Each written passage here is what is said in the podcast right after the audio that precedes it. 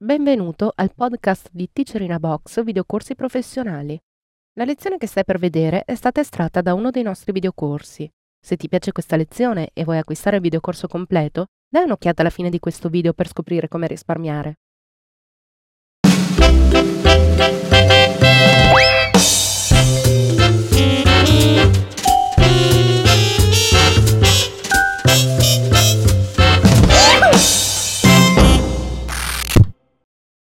Episodio numero 20 sugli effetti fissi.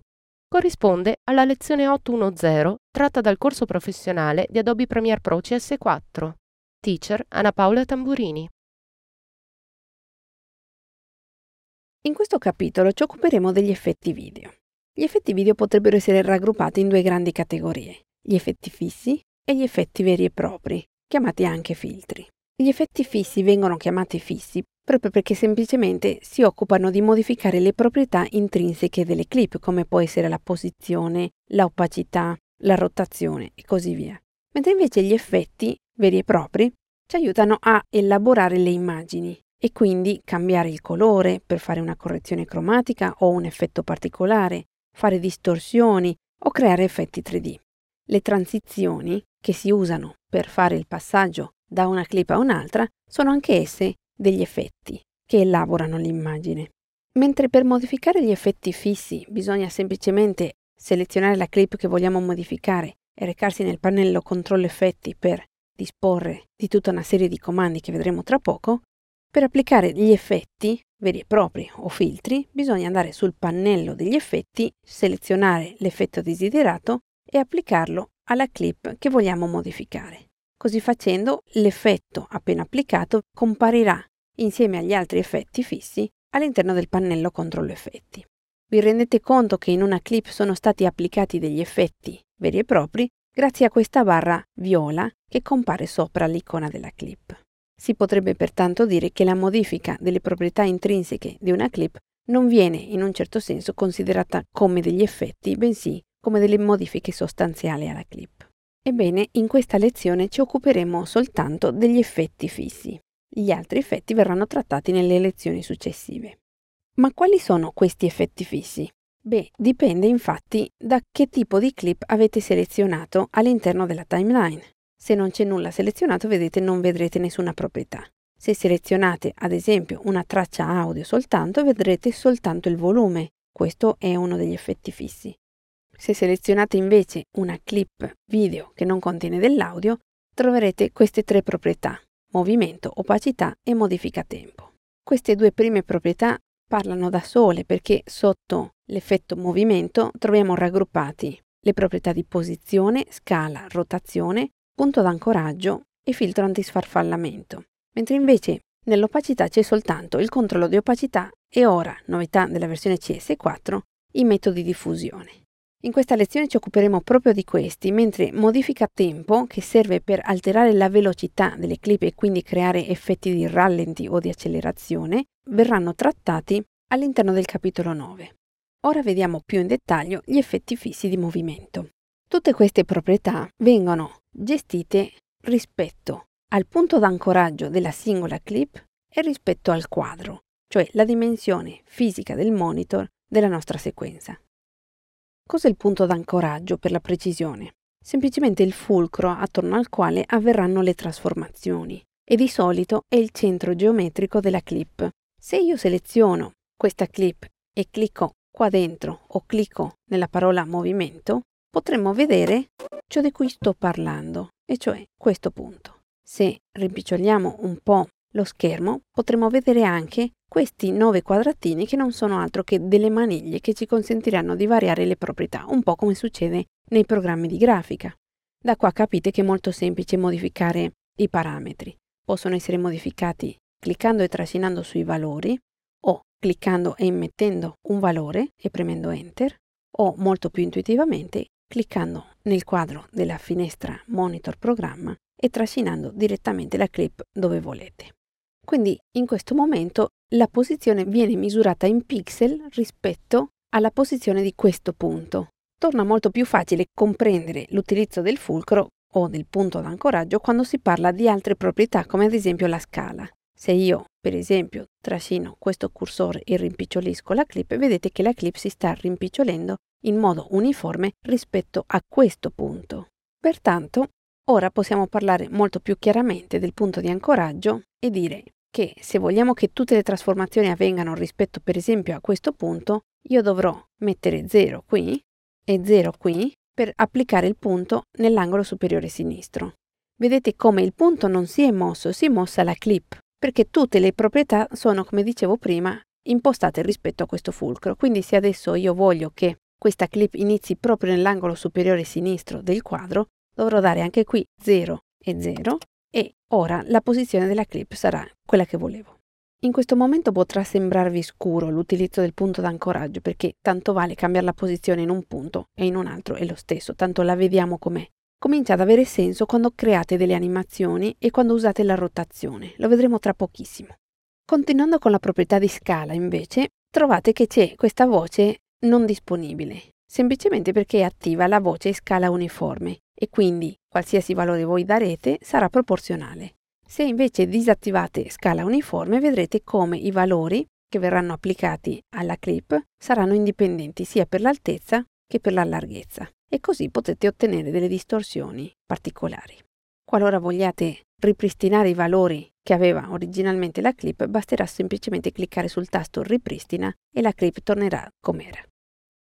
Chiaramente queste maniglie sono dipendenti dalla dimensione della clip, non del quadro della nostra sequenza. Così se prendete per esempio una fotografia che è molto più grande del quadro, noterete che le maniglie vanno fuori dal quadro. Questo chiaramente per indicarvi esattamente l'ingombro della nostra fotografia. Le maniglie, come vi dicevo, si utilizzano anche per variare le proprietà, quindi invece che alterare la scala semplicemente trascinando questa rotella, io posso invece usare queste maniglie e trascinare. Essendo che la proprietà di scala uniforme è attiva, la trasformazione avviene in modo proporzionale. Oltre alle maniglie potete sempre utilizzare gli slider che troverete sotto le singole voci aprendo il triangolino. Quindi in questo caso, vedete, è possibile rimpicciolire l'immagine, non più ingrandirla. Notate come anche non appena ho fatto clic l'immagine si è rimpicciolita. Questo perché questi slider hanno una limitazione e quindi se voglio andare oltre il fondo scala posso andarci o con i numeri o a mano. Per quanto riguarda invece la rotazione, abbiamo non uno slider ma una specie di rotellina che ci consente di variare l'angolo o inclinazione dell'immagine. Questa stessa cosa la possiamo comunque fare avvicinandoci alle maniglie dell'immagine, ma non cliccando sopra, bensì un po' più fuori, dove compaiono queste freccette curve che stanno ad indicarci che potremo così ruotare l'immagine. Vedete come lavorando direttamente sul quadro sia molto più veloce il cambiamento di qualsiasi parametro. Tornando un momento sul punto d'ancoraggio e anche per potervi spiegare il filtro antisfarfallio, torno un po' più indietro nella sequenza per mostrarvi questo titolo. Ingrandiamo anche un po' il quadro. Vedete che qui ho selezionato questo titolo è fatto da queste parole. Vedremo più in dettaglio i titoli nel capitolo 12. Questo titolo, dicevo, è posizionato in questo punto dello schermo e non in centro ma notate come selezionando questo oggetto si vede proprio l'ingombro di tutta la clip che compone questo titolo. Quindi anche se l'oggetto è completamente trasparente, l'ingombro non è quello proprio della scritta, ma quello di tutto il quadro che è stato creato quando è stato creato il titolo. Proprio in momenti come questo comincia ad avere senso lo spostamento del punto d'ancoraggio, perché se io voglio fare una rotazione, magari mi viene istintivamente di pensare di ruotare questo oggetto rispetto a questo suo centro, al centro della scritta, invece ruoterà in base a questo punto, vedete? Quindi per rendere molto più intuitivo l'utilizzo di alcuni comandi, a volte si rende necessario spostare il punto d'ancoraggio. Vediamolo infatti su un'altra occorrenza di questo stesso titolo. Qua lo inserisco nella timeline e vedete come se io sposto adesso Selezioniamo la clip così si vede il punto d'ancoraggio. Vedete come adesso selezionando 00 il punto d'ancoraggio è nell'angolo superiore sinistro. In questo caso sarebbe ancora meglio spostarlo per arrivare all'angolo della scritta. Se vedete che ci mettete troppo tempo a spostare i valori è perché chiaramente spostando la rotellina qui i valori cambiano di poco. Se invece premete il tasto Shift, vedrete come molto velocemente potete raggiungere il punto che vi interessa. Ok, così abbiamo adesso messo il punto d'ancoraggio di questa scritta in questo punto e adesso sarà molto più facile ruotarlo perché capiremo in modo più immediato come variare tutti questi parametri. Torniamo invece alla nostra occorrenza iniziale di questo titolo e vediamo quest'ultimo parametro, il filtro antisfarfallio. Vedete come la scritta Gianluca è un po' sbavata nei bordi.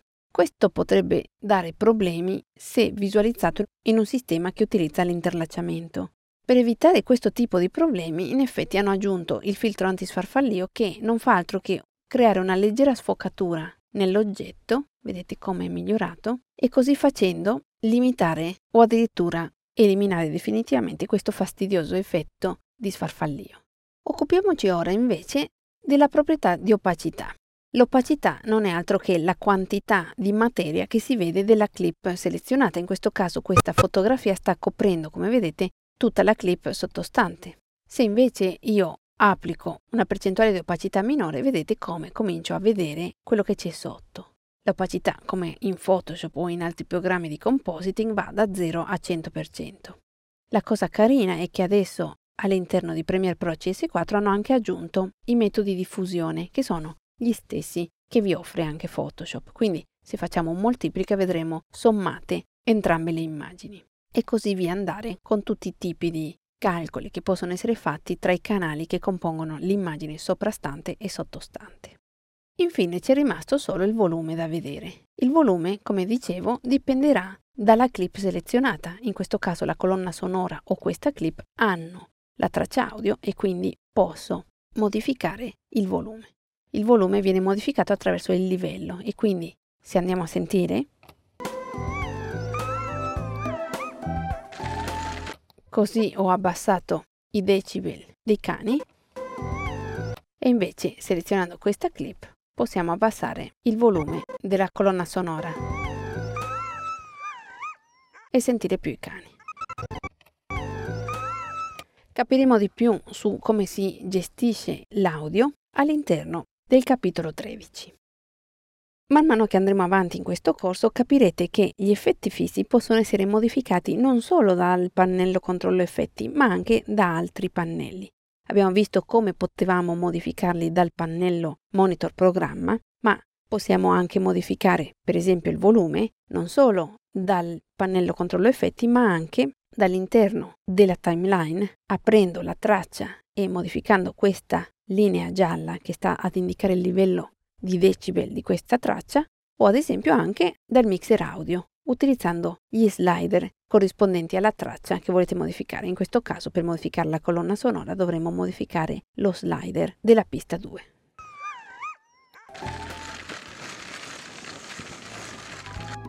Gli stessi controlli a livello di timeline possono essere trovati per l'opacità. Vedete come aprendo la traccia video 3 dove si trova la nostra fotografia dei cani, io possa abbassare l'opacità o alzarla trascinando semplicemente questa riga gialla.